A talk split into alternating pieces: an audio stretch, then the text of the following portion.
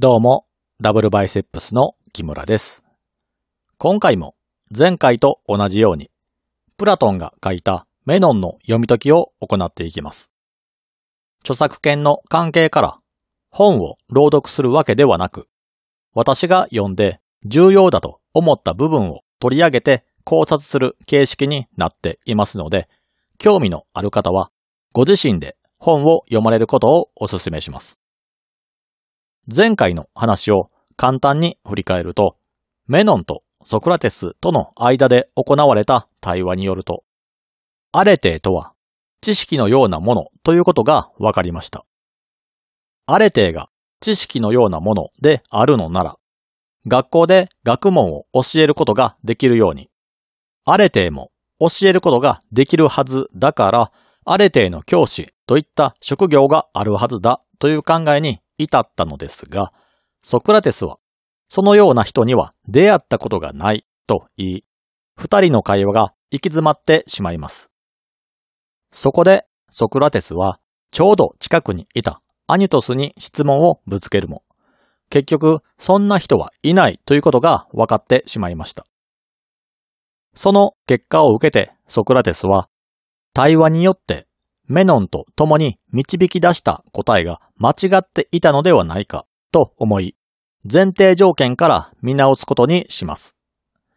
その前提条件とは、アレテとは知識を伴って現れるというものです。そもそもこの前提に至ったのは、アレテから知識を差し引いた場合、アレテには良いといった要素が残るのかという思考実験の結果を受けてでした。あれてそのものはぼんやりとしていて捉えきれないものなので、それを構成していると考えられる勇気などから知識を差し引いたところ、勇気からは良いとされている部分まで消えてしまいました。アレテを構成しているものから知識などを差し引いたことによって優秀な部分までもが差し引かれてなくなってしまったため、優れているとか卓越しているという概念は知識を伴って現れるのではないかとしたんでしたよね。この結果を前提条件として置いた結果、アレテとは知識のようなものという結論に至ったのですが、この前提が間違えている可能性があるために、ソクラテスはアレテと知識を切り離して考えようと提案しました。では、どのようにしてアレテと知識を切り離すのかというと、アレテから知識を差し引いて、そこに知識以外のものを足した場合に、再びアレテに良いという概念が宿れば、アレテと知識の関係を断ち切ることができます。アレテそのものを複雑な構造を持つ機械に置き換えて考えると、複雑であるがゆえに、様々なパーツが複雑に絡み合っているため、知識という重要なパーツが欠けてしまうと、あれてそのものも機能しなくなってしまう。この様子は、知識というパーツが必須のようにも思える状態に見えますが、そこに代替品となる別のパーツを組み込むことで機能が回復した場合、知識は必須ではなく、他のもので代用できるということになってしまいます。では、その代替品となるパーツは何になるのかというと推測です。正し周辺情報を用いての推測は、すでに知っているという知識ではないですが、それと同じような効果を持つものです。この意見にはメノンも納得し、知識の代わりに正しいと思われる想像である推測を当てはめてもアレテーが機能するのであれば、アレテーを宿しているとされている偉人たちがたまに失敗をしているのも納得ができると言います。例えば、偉人とされているペリクレスやデミストクレスは、その人生の中で幾度となく失敗をしていますが、彼らの行動が推測によるものであるのなら、推測が外れていたために失敗することはあり得るだろうということです。ソクラテスは彼らが犯した失敗を挙げて、彼らはアレテを宿しているんだろうかと指摘することが多々ありましたが、推測が外れたことによって出した答えが間違ったと考えれば、彼らが偉人でありながら失敗をしてきたことに対する言い訳にもなります。しかし、ソクラテスは、正しく行われた考えは絶対に外れることはないので、正しい考えに基づいた行動をとっても失敗するはずがないと断言します。ただ、これは知識と正しく行われた考えとの間に何の違いもないことになってしまいます。この部分について納得ができないメノンに対し、ソクラテスはダイダロスの彫像を例に出して説明をします。この例え話をする前に、少し本題からはそれますが、ダイダロスの彫像についての説明からしていきます。ダイダロスの彫像のダイダロスとは、ギリシャ神話に出てくる登場人物で、あの有名なイカロスの父親です。イカロスといえば、ロウで作った鳥の羽で飛び回り、あまりの気持ちよさに天高く飛びすぎて、太陽に近づきすぎてしまったために、ロウの羽が溶けて地面に落ちてしまったという話が有名ですよね。そのイカロスの父親がダイダロスです。ダイダロスは幅広い知識を持っていて、その知識をもとに様々なものを生み出してきた発明家であり、自分の手を動かして、それらを作り上げる職人でもある人物です。レオナルド・ダ・ヴィンチのような人といえば良いのでしょうか。他の人が考えもつかないようなものを思いついて、実際に手を動かして作ってしまえるということで、様々なところから発注を受けていたようです。このダイダロスですが、もともとはアテナイで暮らしていて、その才能から人気を集めていたようですが、嫉妬深い人間で、他の人間が自分よりも優れたものを作るのが許せないような性格をしていて、それが災いして殺人を犯してしまい、アテナイを追放されたとされる人物です。追放された後は、ミノスという名の王様が治めるクレタ島に移り住みました。このミノス王ですが、海の神様であるオーディーンから、後で神々に生贄として捧げるからという名目で美しい牛を預かるのですが、その牛のあまりの美しさに約束を破ってしまい、別の牛を生贄に捧げてしまったことで、神の怒りを買い、ミノス王の妻であるパーシバエは、神によって呪いをかけられてしまいます。どのような呪いをかけられたのかというと、ミノス王が神々から結果として騙し取った牛に対して性的に魅力を感じてしまうという呪いです。パーシバエはその牛と関係を持ちたい一心で、ダイダロスに牛の模型を作らせて、パーシバエがその中に入ることで、牛と性的な関係を持ち、妊娠してしまうことになります。このエピソードから、ダイダロスの技術は、お牛を発情させることができるほどの生き生きとした魅力的なメス牛の模型を作れたということがわかります。そうして生まれたのが、牛の頭と人間の胴体を持つ牛と人間が混ざり合ったような生き物です。その生き物はアステリオスと名付けられますが、周りからはミノス王の牛という意味でミノタウロスと呼ばれます。ミノタウロスは成長が進むにつれて凶暴になっていき、手に負えなくなった王族たちは再びダイダロスに命令を出して、彼を閉じ込めるための仕掛けを作らせます。それがラビリンスという迷宮です。このラビリンスの構造は怪物となったミノタウロスから民衆を守るためなのか、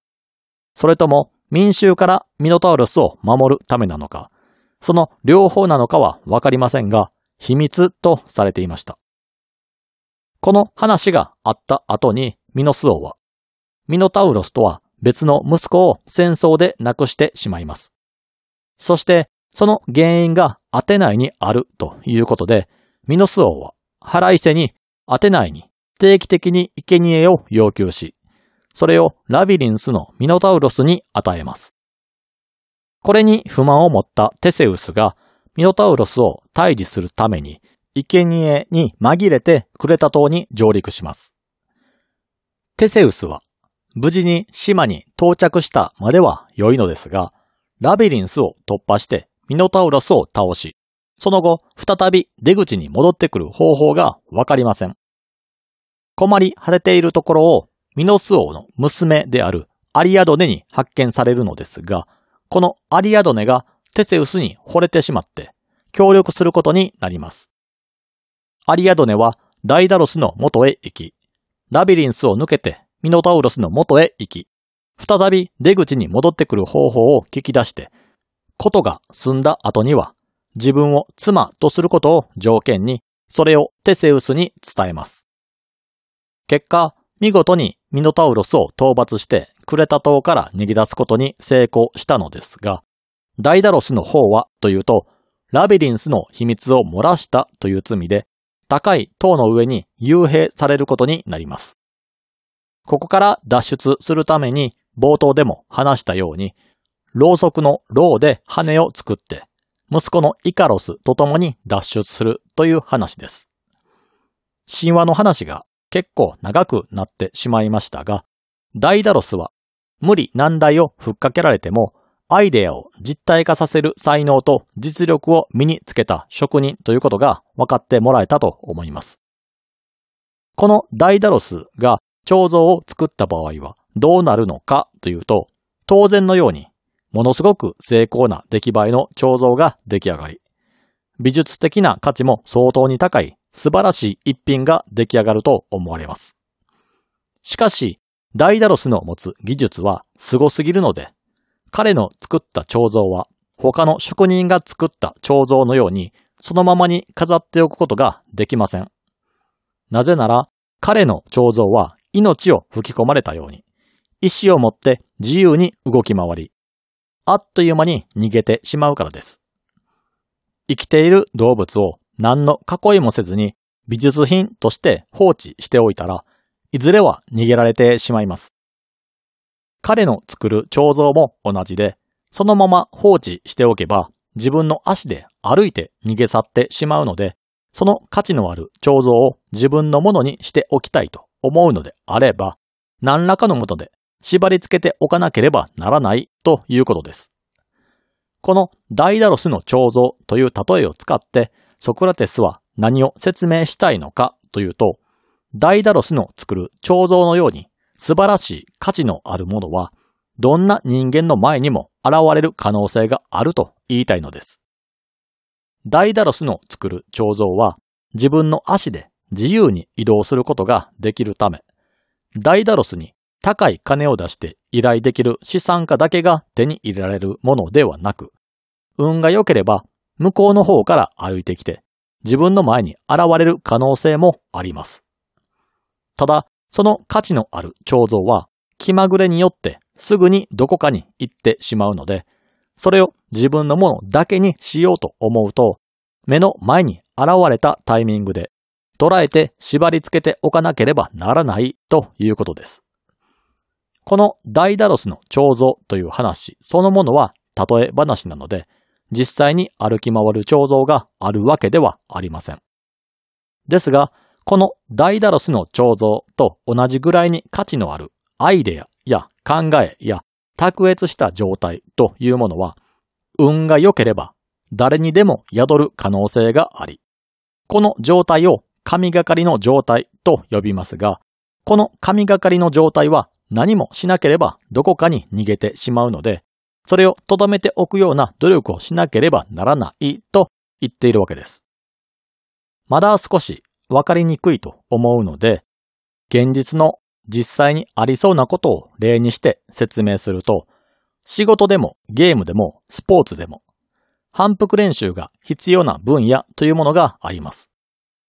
例えばゴルフなどは打ちっぱなしなどに行って反復練習をすることが重要になってきます。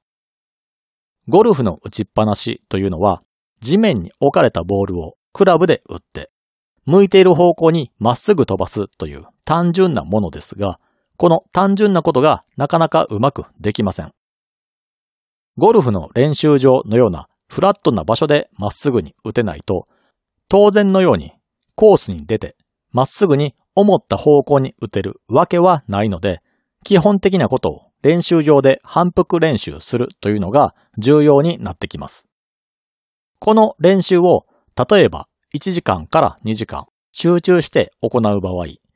ごく短期間ではありますが、理想的な打ち方を連続して体現できる瞬間というのが現れます。これはゴルフの練習に限らず、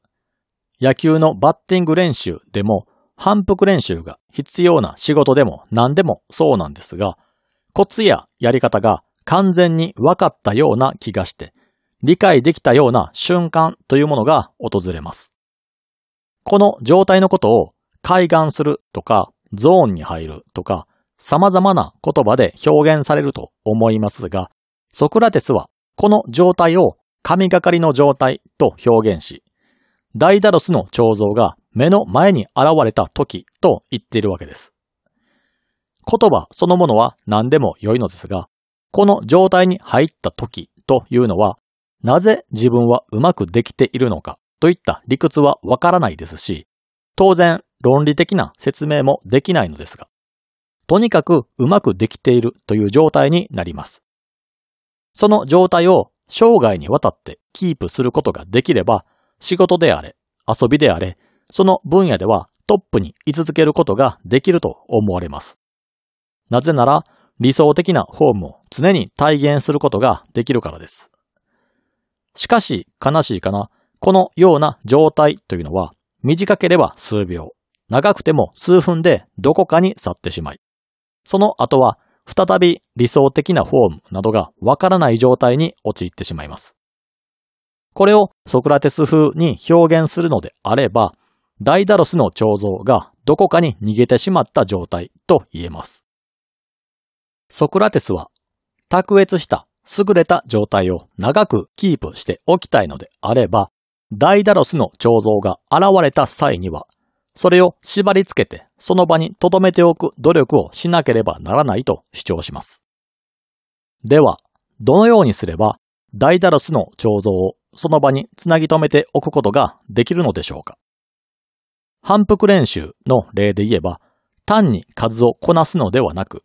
考えながらやることです。失敗した場合は、どの部分が悪くて失敗をしているのかを一回一回確かめながらやるべきです。そして、神がかりの状態、ゾーン、呼び方は何でもいいんですが、そのような状態になった場合には、普段の状態とは何が違うのか、なぜうまくいっているのかなどを客観的に分析し、普段から同じことを再現できるようにすべきということです。反復練習で一番ダメなのは何も考えずに、ただ回数をこなすことで、それを行ったとしても何も改善されないどころか、間違ったフォームなどが癖としてついてしまって、プラマイゼロどころかマイナスになる可能性もあります。うまくいかないのはなぜなのか。うまくいったのはなぜなのか。神がかりの状態になっている時には体をどのように使っているのか。普段の体の使い方と比べてどうなのかといったことを論理的に考える必要があります。そういった努力こそがソクラテスの言うところのダイダロスの彫像を縛り付けておくことになります。今回の例では分かりやすいように体を使ったスポーツの例で例えましたが、これは運動以外の考える、思考するといったことでも同じです。例えば、マインドスポーツと言われているチェスや将棋では、情報が盤面の上にすべて出ているために運の要素がなく、強い人間が勝つ競技となっています。このような競技での強さとは、目の前の限られた情報で最適解を探し出す能力の高さになると思いますが、では、生まれ持った才能の差だけで強さが決まるのかといえば、そんなことはないでしょう。強く有効的な手を打つためには、論理的な思考で自力で導き出す方法だけでなく、ある瞬間にひらめくといったこともあるでしょう。こういった状態のことをアイデアが降りてくるなんて表現したりもします。このアイデアが降りてくる状態を神がかりの状態とも言い換えることができます。このような状態の再現も似たような状況を何度か打開した経験を重ねることで、その中に共通するものがないかを探し出すといった分析を行うことで、事態を打開しやすくなったりします。ここでも重要なのは、窮地に追い込まれた際に、なぜ窮地に追い込まれたのかといった分析を行うとか、その後、神がかりの状態によって窮地を脱することができた場合は、何が原因で問題を克服できたのかを客観的に考えることです。全く別の事柄であったとしても、その中に共通点を見つけ出し、法則化することで似たような状態に陥った際には、神がかりの状態にならなくても事態を打開できるようにする。その姿勢こそがダイダロスの彫像を縛り付けておく行為となります。ダイダロスの彫像が偶然にも目の前に現れて、神がかりの状態となって良いアイデアをひらめく人は、問題を解決するために必要な正しい知識を持っているわけではありません。つまり、普段は問題の解決能力がない無知なものであるわけだけれども、何かの瞬間に神がかりの状態になった際には、常に正解が出せるような状態になるというわけです。ソクラテスは、メノンの推測による行動は間違う可能性があるという意見に対して、それを否定し、正しく行われた考えは絶対に間違わないとしました。これに対してメノンは、それだと知識と推測に違いがないことになってしまうと反論したわけですが、このダイダロスの彫像の例に照らし合わせて考えてみると、両者の違いは時間ということになります。知識を持つ者は常に正しい決断が下せるのに対し、正しい推測が行えるのは神がかりの状態になっている時だけですからね。ということで、対話編も終わりに近づいてきましたが、次回はこれを踏まえた上で、メインテーマのアレテについて考えていくことにします。それでは皆さん、さようなら。